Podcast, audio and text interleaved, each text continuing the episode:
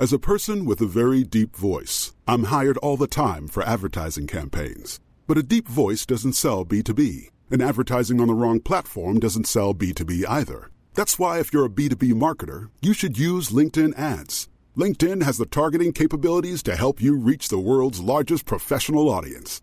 That's right, over 70 million decision makers all in one place. All the big wigs, then medium wigs, also small wigs who are on the path to becoming big wigs.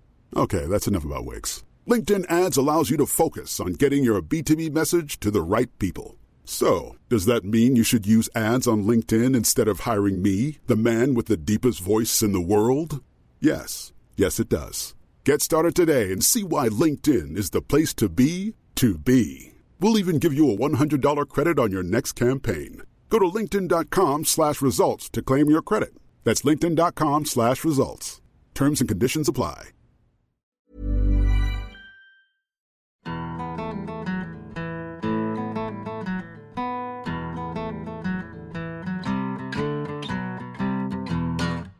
Welcome to Stories of Scotland, a podcast which explores Scottish history and culture through adventures and investigations. We're interested in mining stories in every way that they can appear, from the marvellous landscapes and natural environments to songs and poetry.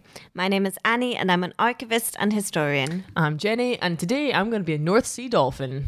This week we are discovering the Covesea Caves, a beautiful series of caves on the Moray coast between Burghead and Lossiemouth.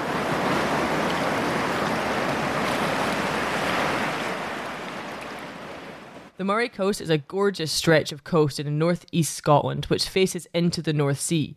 The firth is incredibly rich in marine life and has a large population of my brethren, the bottlenose dolphin. You can make your dolphin noise if you ah, want. Yes.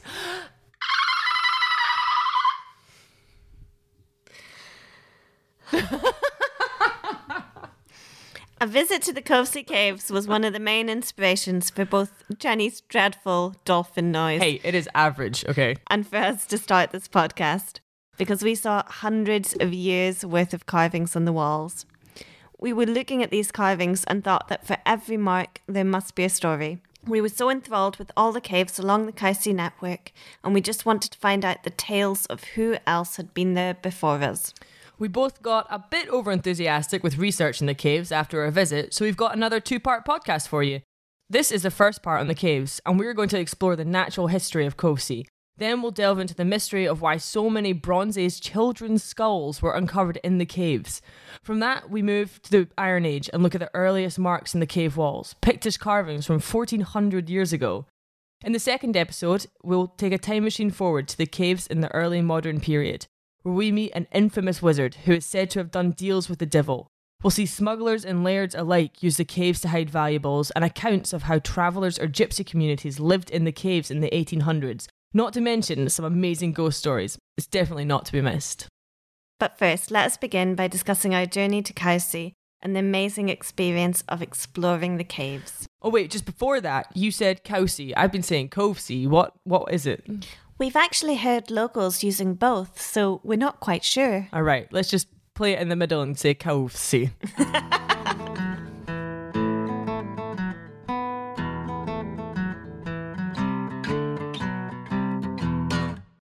So we set out on this expedition with sturdy walking boots and a wee box of slightly burnt coconut macaroons, which I made from my mum's recipe. It's about an hour's drive east from Inverness, and we parked on a very rural, quiet country road and walked towards the Covesea Cliffs. The last view of a very modern industrial life is an abandoned trailer in a farm field just off the path, advertising a brand of ale that began in Scotland, McEwan's Export. The McEwan's iconic laughing cavalier was looking down on us from the side of the trailer. It's this big, happy looking soldier in a fancy feather hat with all these ruffles. He looked like he was from the 1700s, and he was brandishing a big pint of beer at us like he was welcoming us to the caves. But the canvas of the material on the trailer has started to grow moss and lichen, so the Laughing Cavalier looks like something forgotten, maybe not so jolly after all. It did look a bit apocalyptic, and if it hadn't been so sunny, I'd have been a bit worried.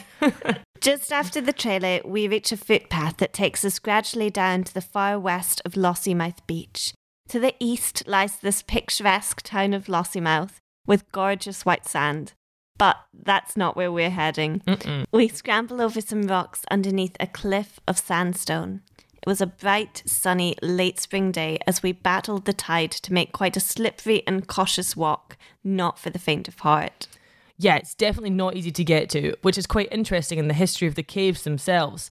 These caves were used for ritualistic reasons, and often valuable things were left inside them. However, these valuable treasures have been found in modern day archaeology, which begs the question why weren't they stolen or looted?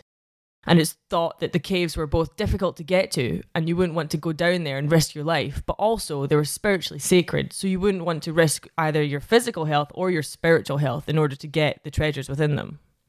But what about my physical safety, Jenny? I don't care. so we walked along an ever so slightly treacherous surface of seaweed covered rock. We were so busy trying to avoid slipping that sometimes we forgot to look up at the magnificence of the scenery made of cliffs and caves and rocks, carved as though the sea was a painter and the rocks are her brushstrokes. Oh, that's lovely, Annie. But the significance of the caves lies in their location between the land and the sea and what this intersection has represented for different groups of people throughout time. So, from the archaeological excavation of body parts that were found here, it suggests that the caves were also a boundary between the living and the dead, for this world and the spirit world. And as we walked down into them, you definitely got hit by this sense of magnificence and importance. Yes, it's true. The caves have this incredible ambience to them. And I found Covesea being described really wonderfully in a book published in 1813 called Natural Curiosities in the Province of Moray, worthy of the attention of the tourist. Actually, would you like to read it? You need to do a Georgian English accent. Oh, that's one of my favourites. The whole ridge along the Covesea shore consists of one uninterrupted mass of freestone lying in horizontal strata, one kind white, smooth, and compact, and the other kind more yellow, softer. The penetrating power of the surge of winter storms, and the play of the ocean, and the whirl of the rebounding wave upon the projecting cliffs has formed several detached pyramids, towers, and arches of various heights and form, in some places resembling the broken broken, shapeless windows in a Gothic ruin, having the sea boiling around their bases at each flow of the tide.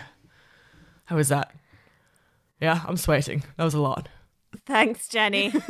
I'm glad I find such lovely extracts for you to butcher them with your accents. All right, I practiced that for like a week, so.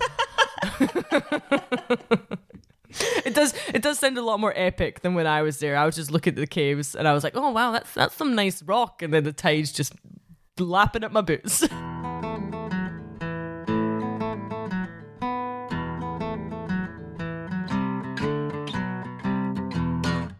However, the landscape of Covesea is incredibly important because it is the natural form of the land that has dictated why and how people are drawn to it both as a Bronze Age mortuary and then in later years as a special place to visit or live in some cases.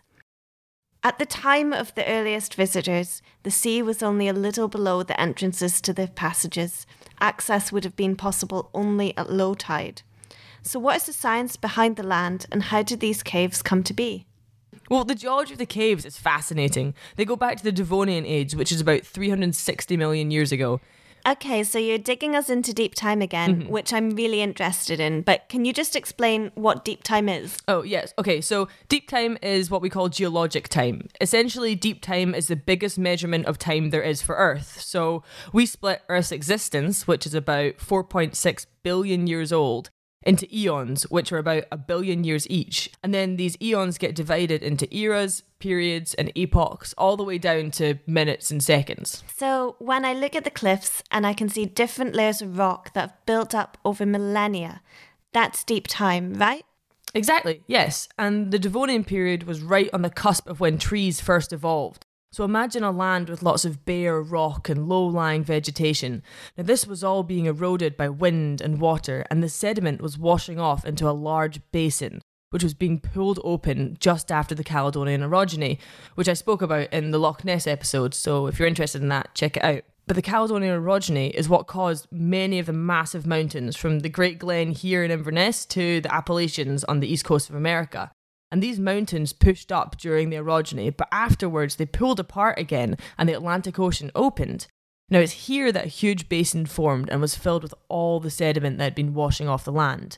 With few deep root systems to protect the rock, it eroded really, really quickly and created very nice, defined sediment layers, which over millennia were compressed down into the solid sandstone that we see today.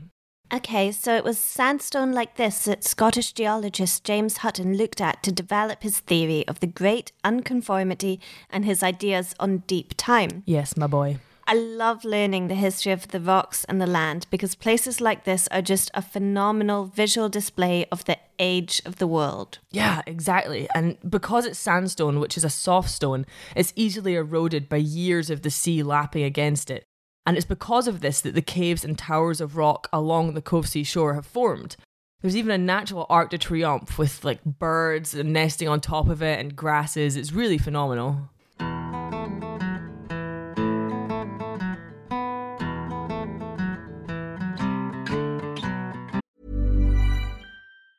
As a person with a very deep voice, I'm hired all the time for advertising campaigns. But a deep voice doesn't sell B2B, and advertising on the wrong platform doesn't sell B2B either. That's why, if you're a B2B marketer, you should use LinkedIn ads. LinkedIn has the targeting capabilities to help you reach the world's largest professional audience. That's right, over 70 million decision makers all in one place. All the big wigs, then medium wigs, also small wigs who are on the path to becoming big wigs. Okay, that's enough about wigs. LinkedIn ads allows you to focus on getting your B2B message to the right people. So, does that mean you should use ads on LinkedIn instead of hiring me, the man with the deepest voice in the world? Yes. Yes, it does. Get started today and see why LinkedIn is the place to be to be. We'll even give you a $100 credit on your next campaign. Go to linkedin.com slash results to claim your credit. That's linkedin.com slash results. Terms and conditions apply. So nature has made its mark, and now we consider how people have interacted with this space. And we'll begin with the first traces of humans at Covesea Caves, which we find in Bronze Age artifacts and human remains. So, just briefly, before we get morbid in the mortuary, who were the Bronze Age people? Well, Bronze Age people are characterized for their use of copper and copper alloys for metalwork, including tools, ornaments, weapons, and jewellery. In Britain, they existed between approximately three and 4,000 years ago. Everything we know about the Bronze Age peoples comes from archaeology. Now, the Covesea cave excavations reveal mid to late Bronze Age activity. So we're talking about 1000 BCE, 3,000 years ago. Okay, so a lot of bones were found in these caves, mm. and we called it a Bronze Age mortuary beforehand, but there's so much more to this. The story begins with an intriguing archaeologist named Sylvia Benton, who did an excavation in the Covesea caves in the 1920s. Her first impression of the Covesea caves were things of normal people's nightmares, but of archaeologists' dreams. The floors were absolutely covered in both human and animal bones. Every layer of ground that she was lifting up revealed more and more bones.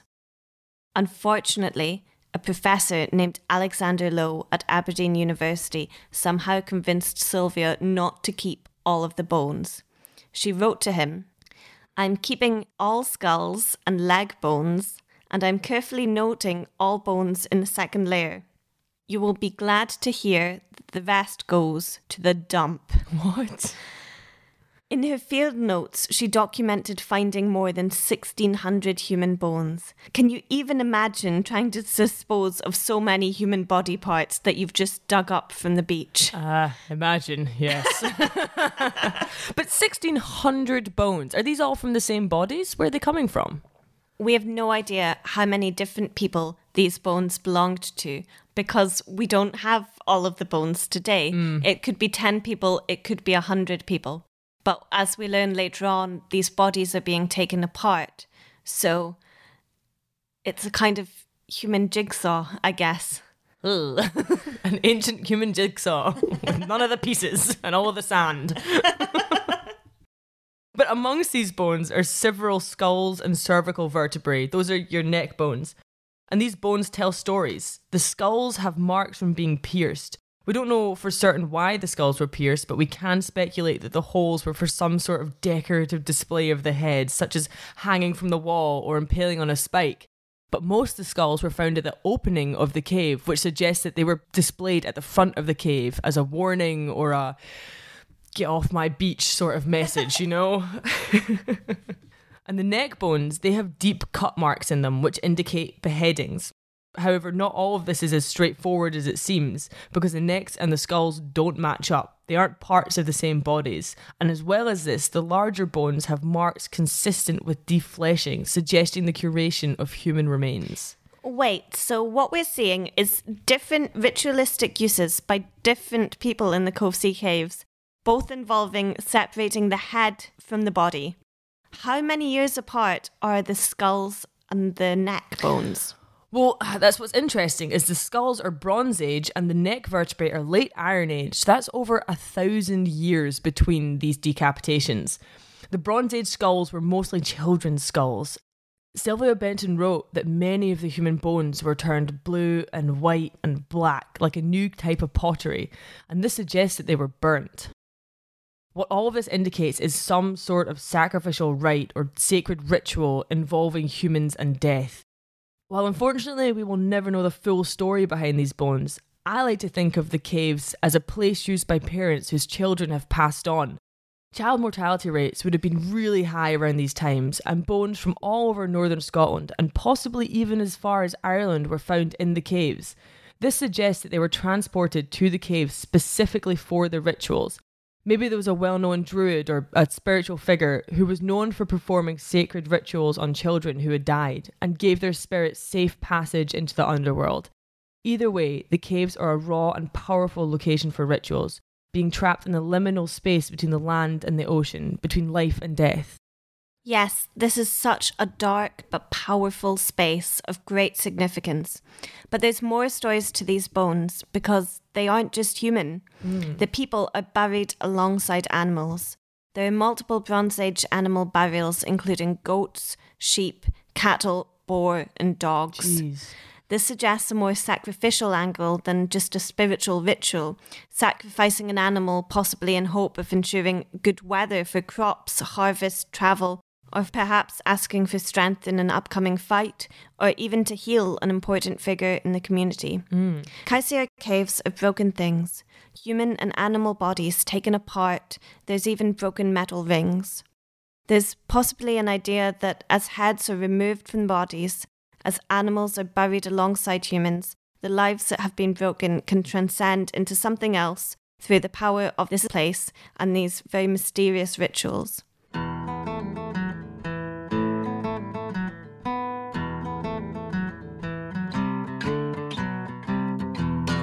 There was also evidence of an Iron Age forge found in the cave, which would have been used for smelting in the cave as a crucible. There seems to be a continuing elemental relationship between humans and fire in the Covesea caves, a strong contrast to the wild sea outside. Sylvia Benton also uncovered a domed hearth. A hearth? That's a fireplace, okay. and it was the only human designed structure in the cave system. All right. She found a further hearthstone at the entrance of the caves, and she writes of finding several patches of scorched ground throughout her digs. Furthermore, there's evidence of burning on bones and multiple spaces for fire, both for metalwork and possibly for ritual. And you're right, it's an overwhelmingly elemental ambience inside the caves, as well as the evidence of fires throughout time and the sea right outside you can always hear the whisper of the wind, even on the quietest of days, as though you are inside a seashell. And at the back of the caves, it feels as though you are being swallowed by the earth. A lot of the archaeology that Sylvia Benton discovered fed into her understanding of migration patterns in Northern Europe. This is because there was distinctive bone implements and pottery which bear resemblance to those found on mainland Europe.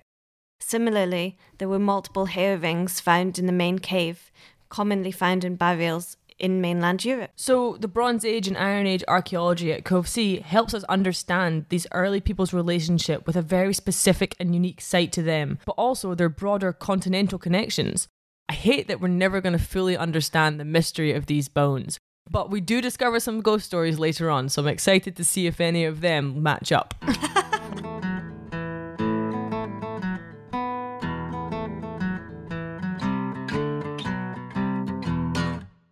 main cave is called the Sculptor's Cave. This is by far the biggest cave in the system, and it's the site of most of the bone and metallurgic discoveries. The cave stretches back 20 metres into the cliff and is 15 metres wide and almost 6 metres high. It has a double entrance split by a natural column of sandstone, giving it a horseshoe shape. And despite the ocean, wind, and seabirds outside, when you're inside the cave, you feel completely immersed by the rock. Almost every inch of the cave walls is covered in carvings. Most are people's names and dates, and the earliest ones we could see were from the Victorian era. However, these aren't the oldest carvings in the cave. There's a cross from the medieval times, and older still, there are some ancient markings made by the Picts. We talk about the Picts in our first episode on Loch Ness, so if you'd like to hear more about them, give it a listen. It's from these carvings that Sculptor's Cave gains its name. On the walls, we see many common Pictish carvings hidden amongst the modern graffiti.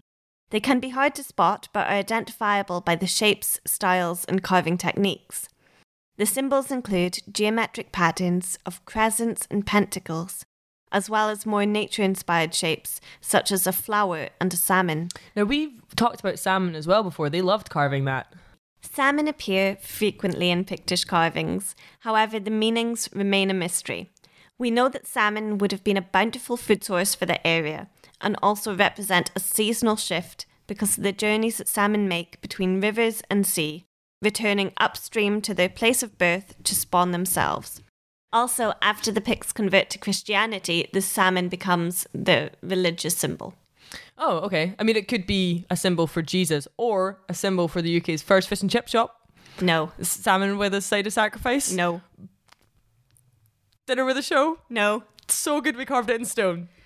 Jenny, please, let's go back to the facts. Bona fide fish and chips.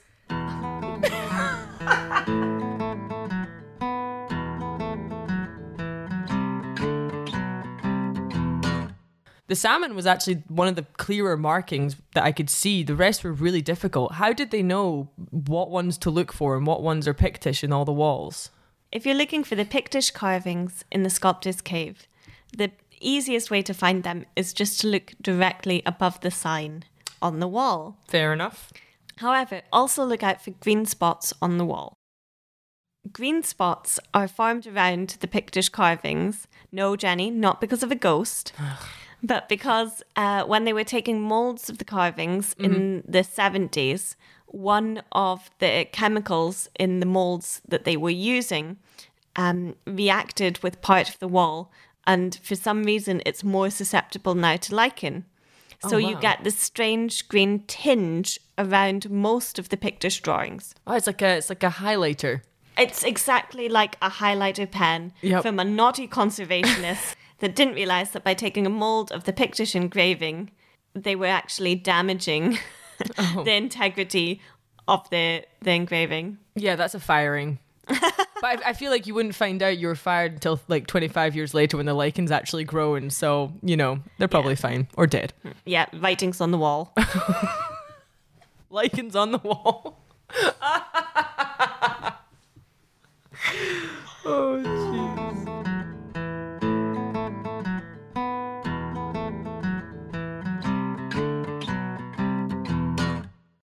And it's interesting because although Sculptor's Cave is the by far the biggest of there's maybe 9 or 10 caves that you can actually go into and some of them you you have to physically lie down on your belly and scoot through like in an army crawl. And even in those ones at the very end, people have carved their names in the rock. And there's just this strange desire for people to mark these rocks and really let people know that they also scoot through this tiny hole in the 1920s. What I love about this is it is you're inside the caves and you see hundreds of different names around you. Mm. And so much time and effort has gone into people writing on the wall. And then you go outside and nature shows you this beautiful arc de triomphe made of stone. Mm. And you just think these people really aren't trying hard enough It's an absolutely incredible experience to visit the Covesea Caves. The caves are sculpted first by nature and then by humans.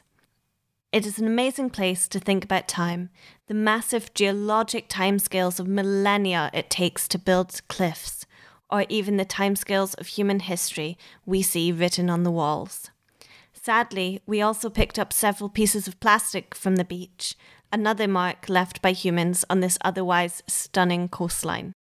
Covesea is a place of marks, from fractures on bones to scratchings on walls. There's no doubt why people are drawn here, because the natural beauty and shelter of the rocks is breathtaking. And it's understandable why people would want to bury their loved ones here, or even just to become a mark on the wall, because it's part of a tradition going back to a deep prehistory. Yeah, they were truly amazing, and I'm really excited for the next episode as well, where we'll be looking at more of the modern history of the caves, picking up from the 1600s. It includes a wizard, a smuggler, and a wedding. If you visit Covesea, please don't carve on the wall. Or sacrifice any children. But please do rate and subscribe to our podcast. there are splendid Moray Coast pictish carvings to see at Burghead Museum, where there's also a lovely dolphin and bird watching spot.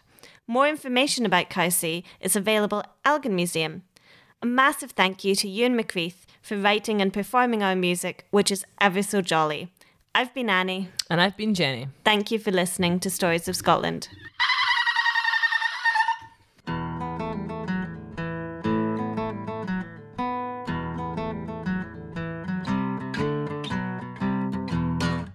You're excited about this, and you've gone through your life boring people with this, but the one person that listens to our podcast is going to be interested. And you just need to tell it like it's a beautiful story that, Yep. that you've been waiting to tell your whole life, but no one has ever paid any attention. No one ever pays any attention to the geology, but we all come from rocks, Annie. We are walking rock.